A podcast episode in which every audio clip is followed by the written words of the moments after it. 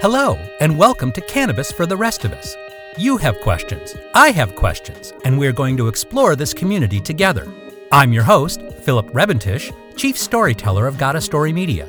My guest today is Warren Blasovsky, the co founder of Gladbrook Holdings in Long Beach, California. I stopped by Warren's office to discuss the company's cannabis investment philosophy, products, distribution, and the cannabis political environment in Long Beach. We also talked about the return of the apothecary concept for helping patients. What is old is new again. Warren, thank you so much for taking time to be on Cannabis for the rest of us. Welcome to the show. Thanks for having me. Gladbrook Holdings provides a variety of services for the cannabis industry. Tell me the story of how your company got started and what gets you out of bed every morning to come into work. What gets me out of bed every morning to come to work is well, we've created for ourselves here in my hometown of Long Beach, California, a beautiful office space that we like coming to and our staff likes being at. Um, and also, what really motivates me um, is not only the business opportunity, um, but also wanting to help people uh, with cannabis medicine. So I know your company, eh, there's two sides to your company. There's an investment side and then there's also the product side. So let's talk about the investment side a little um, first. So, in general, what draws investors to the cannabis industry given the state of affairs now? Well, cannabis has been making big news in the investing media recently. Uh, there's large mergers, uh, and it's really just a hot topic in investing. Um, my investors, what draws them to cannabis investing uh, is the opportunity to really diversify their portfolio. Uh, so mm-hmm. when you look at the offerings that Wall Street has to offer stocks, bonds, equities, and mutual funds that's all basically the same investment, just different angles on it. I find that investors that are drawn to me often have a real estate background, a real estate investing background, and are excited about this emerging industry. The fact that cannabis business is in its infancy uh, in California really gives them the feeling that there's a ground floor opportunity. So I'm curious about why it's attractive to real estate people. What are some of those common traits of the real estate business, you know, other than possibly speculation or recognizing a value? What's the commonality there? I find that uh, real estate investors have already accepted the fact that Wall Street is not uh, offering them the best opportunities. And uh, successful real estate investors know that they need to find their own deals and that those are most likely with a private operator in some type of partnership or small real estate fund. And so, to those ends, uh, my partner and myself both come from a real estate background, and so we've devised this business uh, in a similar structure to a real estate fund. Previously, um, before the most recent legislation in California, um, cannabis businesses had to be organized as caregiver nonprofit collectives. And that was always problematic for us um, with the advent of the most recent law passed in 2016, we now have the allowance of corporate ownership of cannabis businesses. And so that corporate ownership structure is really something for us that uh, made this type of vehicle uh, more appealing to a real estate investor or to an average private investor. Do you think it's relationship driven? It's absolutely relationship driven a lot of money is going to be made in cannabis in the next few years. And right now, it's about picking the right horse in the race. And so, you know, we, how do you pick that horse? Uh, really, it has to be based on relationship. It has to be based on trust. Right. So, along those lines, what are some of the challenges that a cannabis investor needs to have their eyes open to? I say, when it comes to cannabis investing, the choices that present themselves uh, at the beginning of a search that an investor might do um, are two unfavorable choices. On one end of the spectrum, we see um, local, unlicensed cannabis businesses. Often it's your dealers cousin who has a grow down the street. right. Yeah. Uh, he might not be have no business experience, um, and there's a lot of risk in that type of uh, investment. It's less of an investment and uh, you know a risk of just wanting to get into the market and finding someone to lend money to that's cultivating. So that's one end of the spectrum. On the other end of the spectrum, there's the big names that you see in the financial news, the MedMens, the Canopy Growth, traded in Canada um, or traded on over-the-counter stock exchanges. And the problem with those type of investments is we don't see a clear path to repayment. So if I were to go buy $10,000 of some over the counter cannabis stock, the question becomes when and how do I get repaid? Uh, there's no dividends in sight. And so for, for that investor to get repaid, they've now got to time the market and sell those stocks. The problem being that you, you are now playing a penny stock game and you're having to buy and sell penny stocks, and it's no longer a cannabis investment we view it as a penny stock investment in the cannabis sector. So neither of those extremes on ends of the spectrums were appealing to us or to our investor base. So that's why we created a kind of middle of the road uh, fund structure where the investor has a clear path to repayment and profitability. So, can you tell me about some of those vehicles? I mean, if I knew nothing about investing in cannabis, which is actually the truth, um, what avenues or vehicles or instruments are available to me available to me through you? I mean, what what do you invest in? Well, the way that we've structured our investment is uh, similar to how a real estate fund is structured or another investment fund. We our investments divided into two portfolios. There's a real estate portfolio and there's a cannabis portfolio. And so the real estate portfolio um, we own a couple of buildings that will be used to manufacture cannabis in Long Beach, and we felt that the ownership of those buildings was important. The tenant improvements and the build out to build these laboratories to and and factories to uh, do cannabis manufacturing uh, is, is, very expensive. Mm-hmm. The amount of labor and time that's put and money into these buildings, and so we felt that it was important for us to control the real estate. So we've got a real estate portfolio, which is included in the fund. Okay. The second part of the fund is the cannabis uh, portfolio. And the cannabis portfolio is primarily built around manufacturing, which in cannabis means extracting the essential oils from the plants mm-hmm. um, and then creating some type of end product, whether it's vaporizer cartridges, um, topical uh, skin creams, um, pharmaceutical type suspensions and tinctures um, or edible products um, or other novelty edible products. Um, so that's the that's the manufacturing part of the cannabis portfolio. Um, our cannabis portfolio also has um, a retail division uh, where we have storefront dispensary, as well as we are developing a home delivery pharmaceutical uh, pharmacy a home delivery pharmacy that's meant for the most severe uh, medical patients. So if you can't go to a dispensary, the dispensary comes to you, but more of a a program because I know you can get you can get cannabis deliveries now, right? You are able to do that, but are you saying that you're doing it more for a specific market? A pharmacy is a little bit different take on that from your typical medicinal marijuana thinking. So tell me a little bit about that. I'm curious. Correct. So uh, because of the stigma and the way the legislation has come down surrounding cannabis, it's left a, a, a patient without an avenue to get medical treatment with cannabis. And so, what that's left us with is this dispensary model that's currently in existence, uh, but with no trained physicians or medical providers that are able to treat the patient with cannabis.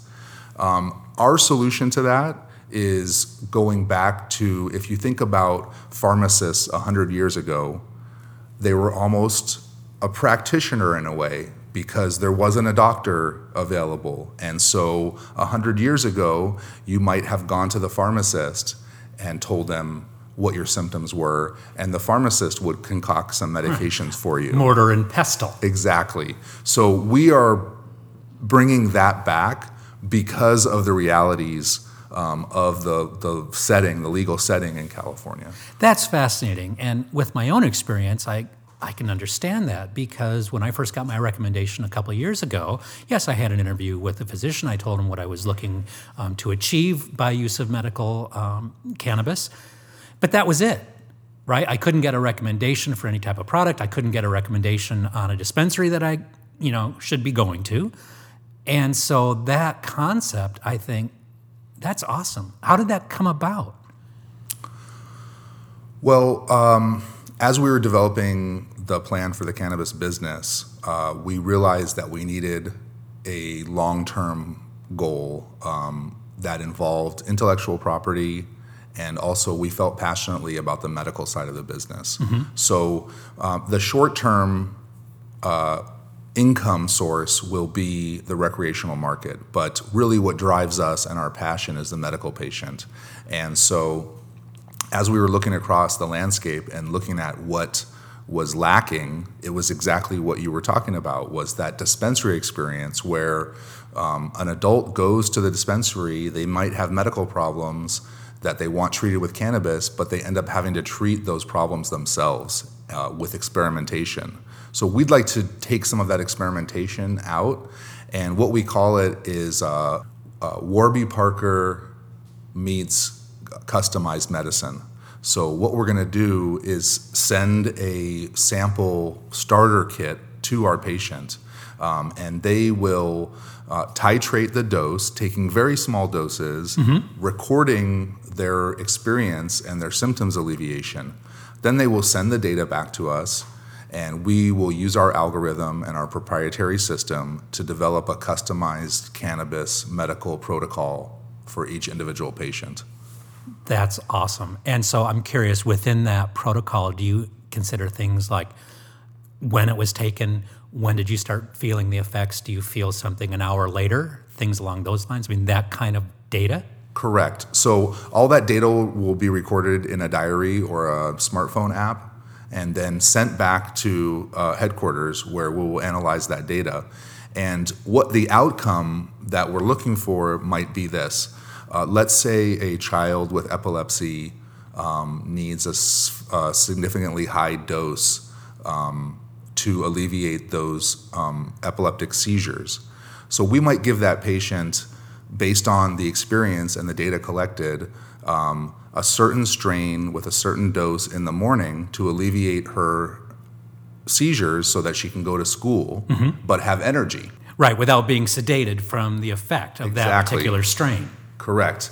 And then possibly a different strain uh, that she takes at night before she goes to sleep that does have the sedative effect and also alleviates the epilepsy seizure symptoms. Right. So that's the type of customized medicine that we'll be looking at creating for our patients. So I'm curious. Let, us talk about training and education of, of the pharmacists, shall we say. Are you developing that program? How is that criteria being developed? We are. So we have a physician um, on our advisory staff, and she will be helping develop training programs not only for physicians uh, to learn how to treat patients with cannabis, uh, but also a certification program um, so that these bud tenders, as they're called, mm-hmm. very often mm-hmm. young people, people, teenagers, or people in their 20s that don't have formal training, um, as being the front line um, in California for the medical cannabis consumer. Uh, so we're working on developing programs both to train the physicians on how to treat with cannabis, um, as well as the dispensaries to create a certification program for dispensary owners and their staff um, that can give them quality, peer reviewed, and evidence based medical um, information to deliver to their patients. So I'm curious about the physician that's helping you develop this, this um, curriculum. Are they a physician that has been uh, a cannabis physician for a while, or just the opposite? Have they been a physician that's now developed an interest in cannabis that is interested in recommending that for patients? Correct. So it's the latter. So the physician, she used to be a surgeon, um, and she's now uh, practices in the functional medicine arena, which That's an area of medicine that is evidence-based Western medicine, uh, but they look to treat the underlying causes of disease uh, as opposed to typical Western medicine or allopathic medicine that treats the symptoms. Um, so she it comes from that functional medicine background and has seen the lack of good treatment information um, so that these type of doctors can use cannabis as one of the tools in their tool set to help their patients feel better. That's awesome. Do you are there a lot of people doing that? Are there, I mean, there are a lot of physicians that are moving that way, just from an industry standpoint. I mean, this sounds fairly unique to me. Uh, the United States is way behind on cannabis medicine. no. Yeah. and so, really, um, Barcelona and Israel are two centers um, of high level cannabis research over the last 20 years. Um, so, you know, we're looking to those doctors, and they're actually going to be in California at UCLA next month. Um, there's a conference, or it might be in October, a UCLA conference with a lot of the high level medical doctors from around the world are going to be there. And so we're going to go and commune with them and you know try to pick up the latest information on on treating patients uh, with cannabis. So you're developing this curriculum. How then do you teach your frontline sales personnel in the dispensaries, the bud tenders themselves? How does that happen?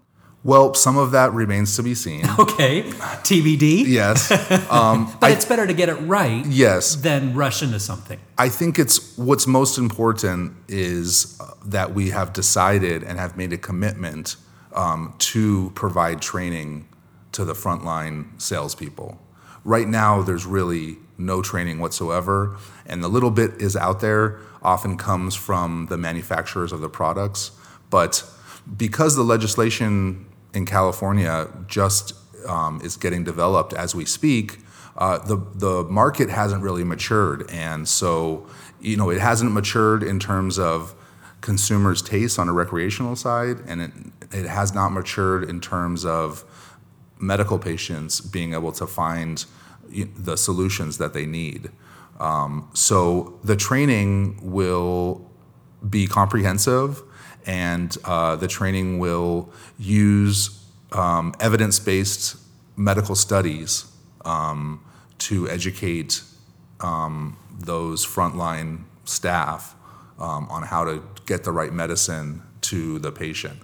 Uh, I don't know if you've heard this recently, but really the terms sativa and indica, which refer, and ruderalis, that refer to the different species of the cannabis plant, really just refer to um, the characteristics of plant growth.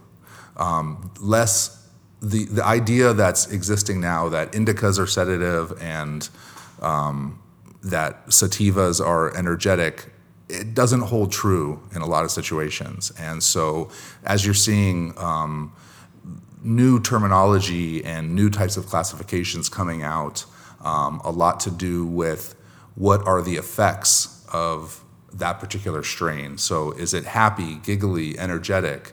Is it sedative, um, body high, and um, calming?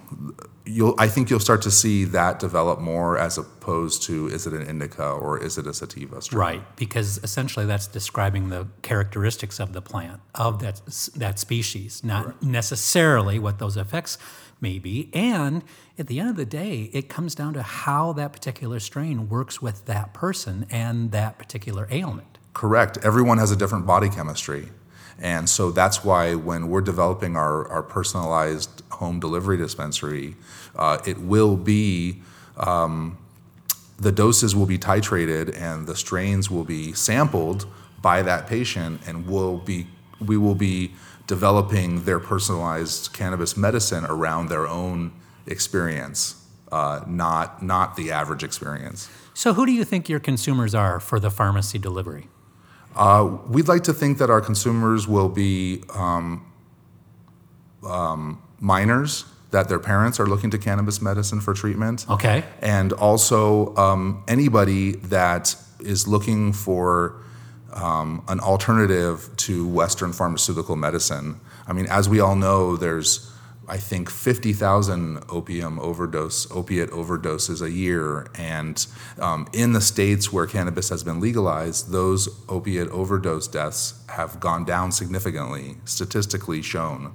Um, so not only can cannabis be um, an alternative to pain medicine, um, but there's also science now showing that um, cannabis is a good way to wean somebody off of an actual opiate addiction. So um, there's new emerging fields in terms of um, recovery from opiates, um, as well as you know existing symptoms that and diseases that can be treated with cannabis um, that haven't been explored before in the United States due to the laws.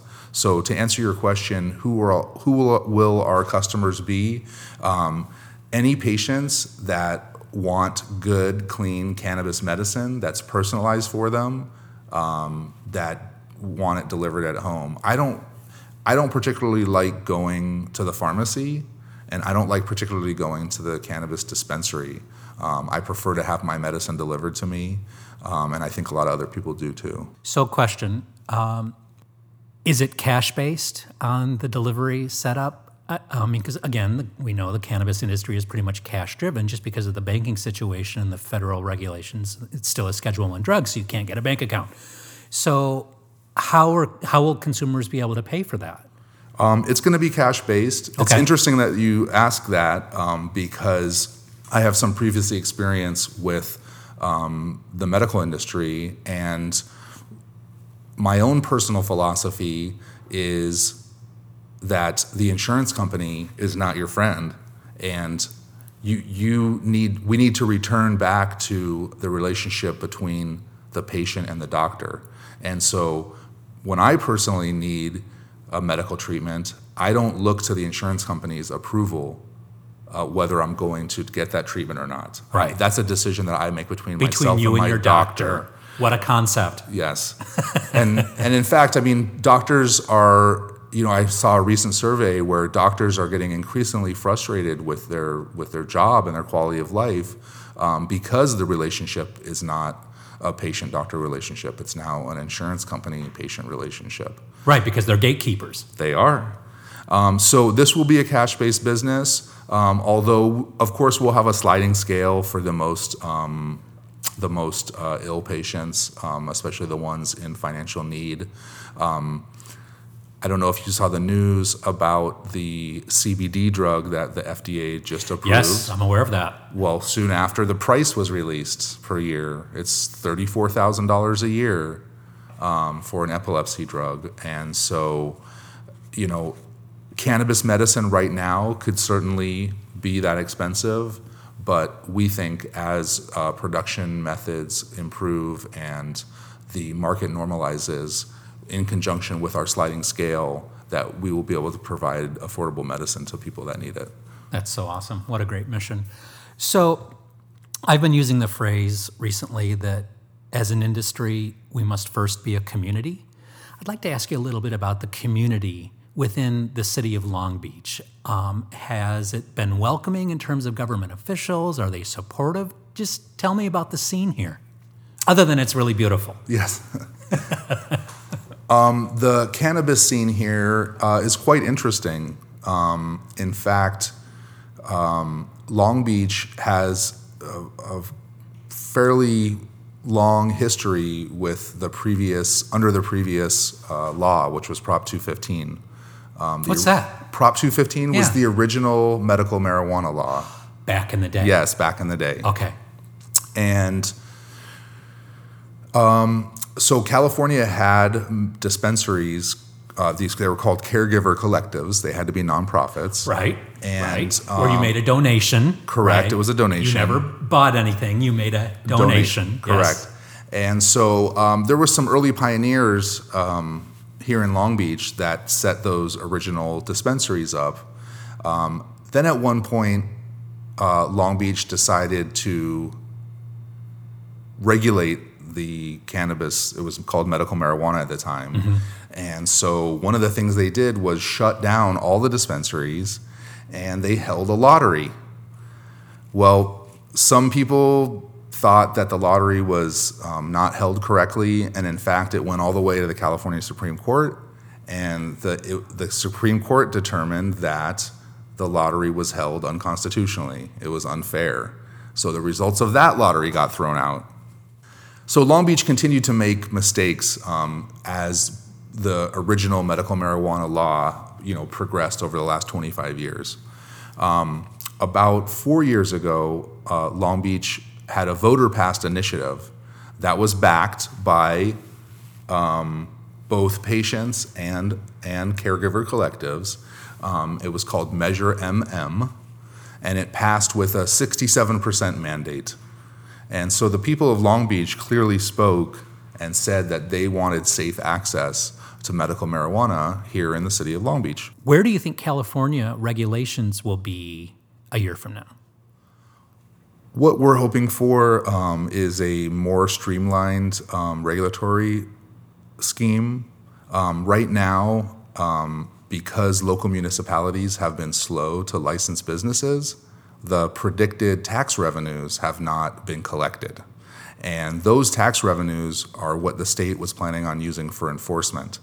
So basically, because there's been some glitches in the supply chain and getting these cannabis businesses online, the black market has continued to thrive this year. Um, and so, primarily, what cannabis businesses that are in operation today are suffering from is competition from the illicit market. So, I think in a year from now, um, these municipalities will have gotten their cannabis businesses online, and in turn, the state will start to collect the tax revenue that they were looking for, um, and then enforcement of the you know illegal businesses. I think will be more regulated. It's good for the consumer. Um, a study that I saw showed that 87% of cannabis in California test positive for herbicides or pesticides. So that's really the risk that a consumer is is running when they're buying from the black market. And right now, um, there's I most of the population of California, or a large portion of the population of California, has to drive over 60 miles to get to a dispensary. Um, so hopefully those problems will will get sorted out to where um, there's safe access throughout the state. Well, it's it's a bumpy road, but hopefully things will smooth out because in the end of the, at the end of the day, it is for the consumer's interest to have things be smooth and to be buying products that you can trust. Yep. And I mean, one thing that's forgotten, I believe, in the legislation as well as in the reality of the cannabis market is this is medicine. There is a recreational aspect to it, but unlike alcohol and tobacco, this is medicine that people need to heal themselves from various kinds of disease. And so, um, you know, having a vice tax or whatever they want to call it, an excise tax Right. um, on ultimately what is a medicine, um, I really think is a function of the powers that be, the large pharmaceutical lobby, the alcohol lobby, and the tobacco lobby. So hopefully, um, and I think these cannabis businesses and our cannabis business will persevere um, and be able to provide both a recreational product um, as well as a serious medical product to those uh, patients that need it. Well, Warren, thank you so much for taking time um, to speak with me today. This has been great. Thanks. Thanks for having me. Thank you for listening to Cannabis for the Rest of Us. Please subscribe and help us grow. Check out our show notes for more information about this podcast and Gotta Story Media. You can find us at gottastory.com. That's G O T T A S T O R Y.com. Thank you for listening.